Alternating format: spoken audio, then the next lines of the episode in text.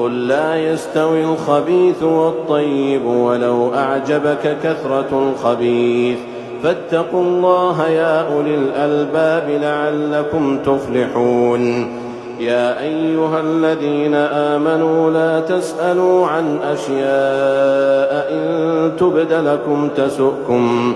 وإن تسألوا عنها حين ينزل القرآن تبد لكم عفى الله عنها والله غفور حليم.